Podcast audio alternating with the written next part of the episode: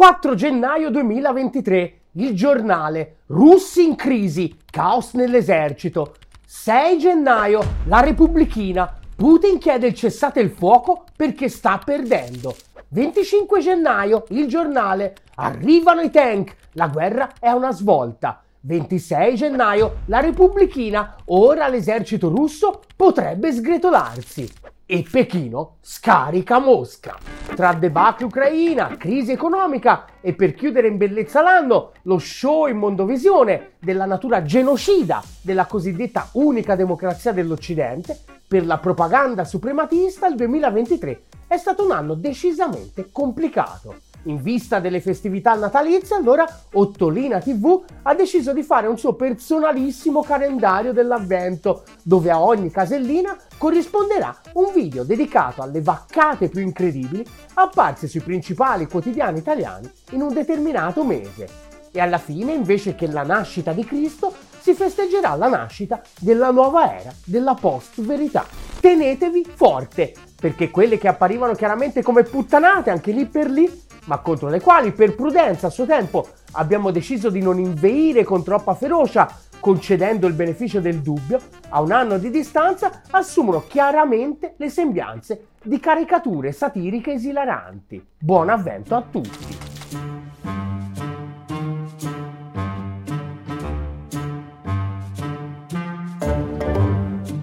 Il 2023 in realtà non si è aperto all'insegna delle magnifiche sorti e progressive della gloriosa guerra per procura dell'Occidente globale contro la Russia in Ucraina. La psyop suprematista che ha inaugurato l'anno della post-verità era talmente sconclusionata che l'abbiamo immediatamente rimossa. In ballo c'era la fine delle rigide misure zero Covid in Cina che secondo i nostri sempre obiettivi ed equilibrati media avrebbe necessariamente causato milioni di morti e riportato il dragone al Medioevo, dal quale peraltro ovviamente non era mai completamente uscito, diciamo. Nonostante la Cina minacci il mondo libero, i valori fondamentali di giustizia e di fratellanza che caratterizzano l'Occidente collettivo ci avevano spinto ad offrire al barbaro regime di Xi Jinping una via d'uscita sicura dalla catastrofe, una montagna di vaccini Pfizer a gratis. Ma Xi Jinping, che come sempre aveva messo davanti il suo culto della personalità al benessere del suo popolo, ci aveva rimbalzati. Il no di Pechino ai vaccini occidentali, titolava il giornale. Si sacrifica il popolo per salvare la faccia. Aprire a Bruxelles, scrive Gian Sinofobia portami via Michalessin. Eh, come se fosse a mia valigia. Puppa! Significherebbe riconoscere il flop della cura cinese e il disastro della politica Covid-0.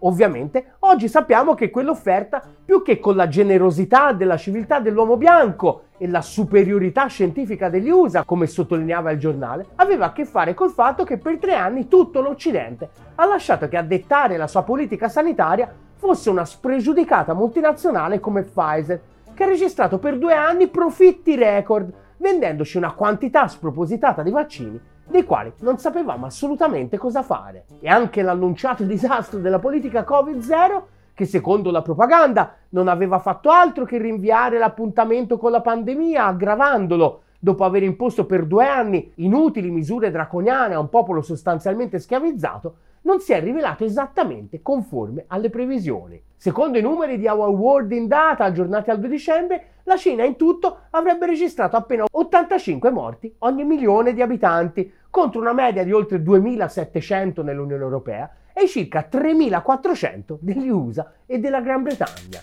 ovviamente distribuiti in modo incredibilmente diseguale tra le diverse classi sociali all'interno dei singoli paesi. Il fallimento della politica Covid-0 cinese quindi sarebbe consistito nel salvare la vita a circa 4-5 milioni di lavoratori, mentre nel frattempo il prodotto interno lordo cresceva di poco meno del 25%, mentre quello dell'Eurozona cresceva dello 0,1% un po' diverso dalle previsioni che Angelo Pane Suprematismo Bianco, mosso da disinteressato senso civico, aveva deciso di condividere con il pubblico dalle pagine del Corriere della Serva quel fatidico 4 gennaio. E al tempo stesso spaventoso e rassicurante scriveva il clamoroso fallimento cinese nella gestione della pandemia. È spaventoso, argomentava, per le conseguenze sanitarie, Quel fallimento sta facendo ammalare milioni di cinesi e mette tutto il resto del mondo a rischio di una nuova ondata pandemica. Ma allo stesso tempo ci risollevava il morale, l'umanissimo pane suprematismo bianco è rassicurante per due motivi. Il primo, spiegava, è di carattere geopolitico. I teorici dell'inevitabile tramonto dell'Occidente forse si sbagliano. D'altronde, spiega lucidissimo l'angelone nazionale, l'autocrazia ha un prezzo il prezzo di una rigidità che impedisce ai governanti di fronteggiare sfide impreviste con pragmatismo e capacità di correggere gli errori.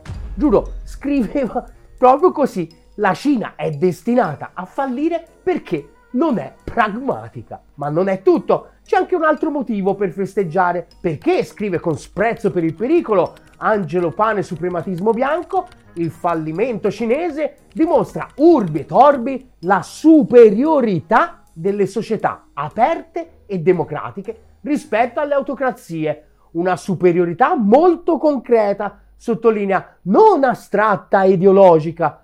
Il confronto sui risultati concreti, infatti, è impietoso. Insomma, l'anno zero dell'era del ribaltamento radicale della realtà iniziava alla grandissima. E non solo per questo delirio anticinese. Sempre il 4 gennaio, infatti, il giornale titolava così: Russi in crisi, caos nell'esercito. E con l'immancabile Jan Ndokoyo Bremmer che rilanciava dalle pagine della stampa: Mosca non riesce a fermare gli ucraini. Secondo Bremer, Putin ormai era già nel panico e a un passo da arrivare a utilizzare tecniche terroristiche. Ed era solo l'inizio, perché con l'arrivo dei sistemi di difesa Patriot a breve la capacità russa di rispondere alla controffensiva sarà limitata. E quindi nell'arco di poco c'era da aspettarsi di poter assistere a qualche grande successo ucraino addirittura nell'arco delle prossime settimane. Ancora aspettiamo. Due giorni dopo arriva l'ora del Natale ortodosso. Putin, cogliendo l'appello del patriarca Kirill, avanza l'idea di una tregua. Sapete perché? Ma chiaro, perché sta perdendo, ovvio.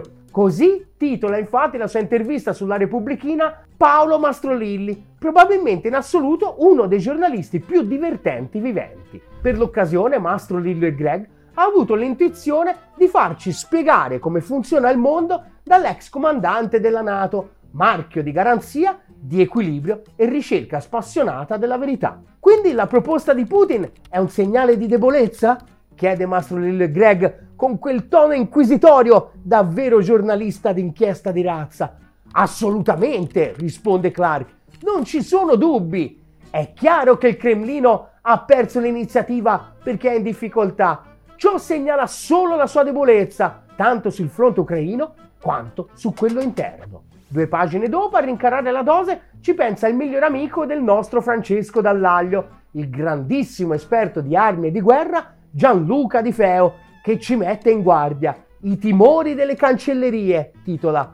Dopo le nuove offensive, la Russia si sgretolerà. Nelle cancellerie del pianeta, ci svela Di Feo, c'è la sensazione che sia scattato un conto alla rovescia. D'altronde basta guardare le simulazioni, dice. Alcune, un po' pessimistiche, dicono che ci sarà uno stallo, ma il grosso, rivela di Feo entusiasta, ci anticipa che sarà Mosca a uscirne peggio, subendo una distruzione di quel che resta del suo potenziale bellico. A quel punto però bisognerà fare attenzione perché l'avanzata ucraina, sottolinea Di Feo, rischia di far crollare Putin aprendo un'era di instabilità. Da lì in poi questo sarà uno dei grandi cavalli di battaglia della propaganda suprematista. Ormai Putin è finito, però attenzione a menarlo troppo forte, perché prima bisogna capire bene come garantire alla Russia una transizione dolce. Un concetto che il giorno dopo viene rilanciato da Viviana Mazza sul Corriere della Serva per non correre il rischio di essere accusata di privilegiare interlocutori non esattamente imparziali come l'ex capo supremo della Nato Clark, la brillantissima Viviana decide di interpellare niente po' di meno che Anna Applebaum, già premio Pulitzer nel 2004 grazie a Gulag, un originalissimo e coraggiosissimo lavoro di propaganda antisovietica in un periodo in cui ormai erano diventati antisovietici anche i sovietici stessi. Ann, Ann nell'intervista ammette che a un certo punto, nella primavera passata, si era anche quasi rassegnata all'idea che per chiudere la partita l'Ucraina dovesse sì ovviamente riconquistare tutti i territori perduti a partire dall'invasione, ma magari per il momento rinunciare alla Crimea e anche a umiliare Putin obbligandolo a presentarsi davanti a una qualche corte internazionale. Ma di fronte a tutti questi incredibili successi sul campo dell'Ucraina, vittoria per Kiev ormai non significa solo recuperare territori, ma anche ottenere risarcimenti economici e giustizia per i crimini di guerra. Ovviamente questo significa necessariamente mettere fine al regime di Putin. E questo però, in assenza di meccanismi chiari di successione, comporta opportunità ma anche rischi. Che Putin ormai stia con le pezze al culo è così eclatante che, come il giorno dopo svela Marco e Marisio sul Corriere della Serva, oltre ai 300.000 coscritti richiamati alle armi lo scorso ottobre, se ne aggiungeranno presto molti altri, tra 500.000 e un milione. Ma che dico un milione? Un miliardo! Ma che dico un miliardo? Un fantastione di milioni di triliardi! In mezzo a questa disfatta, però, fortunatamente, c'è anche chi trova il tempo per riflessioni più profonde, che vanno oltre gli aridi numeri della cronaca e aprono uno squarcio negli abissi dello spirito umano. A questo giro tocca a Carlo Nicolato, brillante vice caporedattore di Libero. Ad ispirarlo è questa foto. Guardate il suo sguardo, sottolinea Nicolato. Il destino segnato in quelle pupille appuntite perse nel nulla. È un attento osservatore, Nicolato, un profondo psicologo, ma anche un discreto esperto di politica internazionale, che ci ricorda come Putin non sia semplicemente ormai solo e isolato in patria, come svelano le sue pupille, ma anche nel mondo, perché anche i suoi alleati lo stanno abbandonando o lo hanno già abbandonato. L'unica cosa che ancora resta da capire, riflette Nicolato, è se la guerra la perderà sul campo di battaglia o sul tavolo delle trattative. Resta da capire, cioè, continua Nicolato, fino a che livello vorrà scendere negli abissi della ignominia e dell'umiliazione. Ma alla sua fine, conclude Nicolato, è già lì in quello sguardo, in quella postura sconfitta, in un angolo di una chiesa. Raga, questo non è solo grande giornalismo, questa è letteratura, cazzo, questa è grande letteratura. A confermare che Putin è stato definitivamente mollato da tutti gli alleati, due giorni dopo ci pensa di nuovo il giornale. Pechino scarica Mosca, titolano. Nella settimana successiva però tutta questa ondata crescente di entusiasmo subisce una piccola battuta d'arresto e la questione ucraina sostanzialmente sparisce dalle pagine della stampa di regime. Ma quando una settimana dopo comincia a riapparire, lo fa in grande stile. Kiev ti armo da impazzire, titolava il foglio il 18 gennaio. In ballo c'era la fornitura di carri armati all'ultima moda all'Ucraina, che, scrive il foglio, permetterebbero di passare dalla resistenza alle forze russe all'espulsione delle forze russe dal territorio ucraino. È solo l'ultima gocciolina di un vaso che trabocca di successi incredibili per l'Occidente collettivo, anche se l'onnipresenza della propaganda putiniana prova in ogni modo a screditarli. Ed ecco allora che il foglio ci propone la sua agenda anticatastrofismo. Le sanzioni? si chiede retoricamente il foglio. Funzionano! L'economia russa crolla! Il prezzo del gas cala! I consumi non si fermano! L'inflazione rallenta! Ma per quanto sia spinto, il premio di titolo della giornata il 21 gennaio per me rimarrà sempre del giornale. Altro che democratici, scrive, sono sempre i soliti comunisti. I poveri comunisti! E sapete di chi stava parlando? Di Bonaccini, giuro, cioè non della Schlein o di Zingaretti che ovviamente fa ridere, di Stefano Bonaccini, che è un po' come dare a Berlusconi del bacchettone, o a Gasparri dell'intelligente. Comunque al giornale non sono da premiare solo i titolisti. Per apprezzare in pieno il talento, gli articoli li devi pure leggere. Questo ad esempio, firmato Martina Piumatti, che non sapevo chi fosse, ma ora che l'ho scoperta non me la lascerò sfuggire più. L'altro giorno, riguardo a Damas, ha tirato fuori questa perla. Godono per i civili morti, ha scritto. Proprio godono. Martina però è preoccupata non si può più dire niente, scrive. Come funziona la dittatura del politically correct. A ragione di questo passo non si potrà nemmeno più dire che i neri hanno il ritmo nel sangue. Però fortunatamente si potrà continuare a fare un titolo così. Putin perde consenso, il collasso della Russia sarà senza precedenti. Ad essere intervistato è Vladimir Milov, che non ha dubbi. Nessun tentativo dello zar di contrastare le sanzioni, afferma, salverà la Russia da un collasso economico senza precedenti. La gente lo sa, dice, e infatti il sostegno per Putin, di cui parlate tanto in Occidente, in realtà è tutta fuffa. I sondaggi che lo danno oltre il 70%, afferma infatti Milov, nascondono una realtà molto più complessa.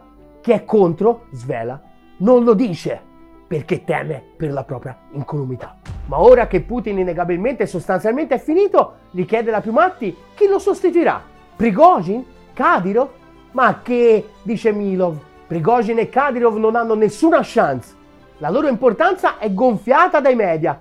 Nel futuro della Russia è Sto cazzo! Navalny che può avere un ruolo. Firmato Vladimir Milov, numero 2 del partito di Navalny. L'ultimo sondaggio sulla popolarità di Navalny lo dava abbondantemente sotto al 10%. D'altronde però si sa, perdere una guerra cambia rapidamente tutto e Putin è incredibilmente vicino a perderla. Lo ribadisce il solito Mastro Lillo e Greg sulla Repubblichina il 25 gennaio, tramite un'intervista all'affidabilissimo Falco Neocon Kurt Volker.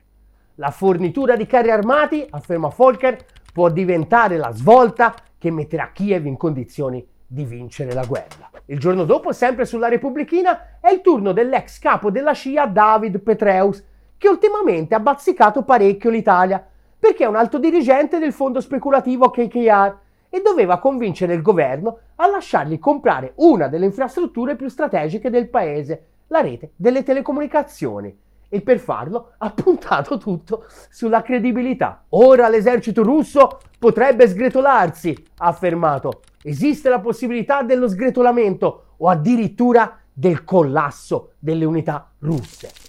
Insomma, la nostra rete di telecomunicazioni è in ottime mani, direi. Tra le cose che stavano per mettere nei guai Putin, il fatto che ormai aveva finito i missili. Due giorni dopo, Corriere, Ucraina, tempesta di missili potremmo andare avanti per giorni. Ci fermiamo qui per pietà di patria. Ci rivediamo presto con un'altra puntata del nostro calendario dell'avvento dell'era della post-verità. Per tutti quelli che invece sono eretici di fronte a questa montagna di monnezza, è arrivato il momento di unire le forze e costruire davvero un vero e proprio media che invece che ai deliri della propaganda suprematista dia voce al 99%. Per farlo, anche di fronte alla censura democratica delle piattaforme che, come ovvio e prevedibile, ci stanno segando le gambe, abbiamo sempre più bisogno del tuo aiuto. Aderisci alla campagna di sottoscrizione di Ottolina TV su GoFundMe e su PayPal. E siccome insieme alla natività dell'era della post-verità si avvicina anche quella del bambino Gesù, se sei in vena di regali, visita il nostro sito e accattati un po' di merchandising bello bello. E chi non aderisce è Paolo, Mastro, Lillo e Greg. Ottolina TV, comunque vada, sarà successo.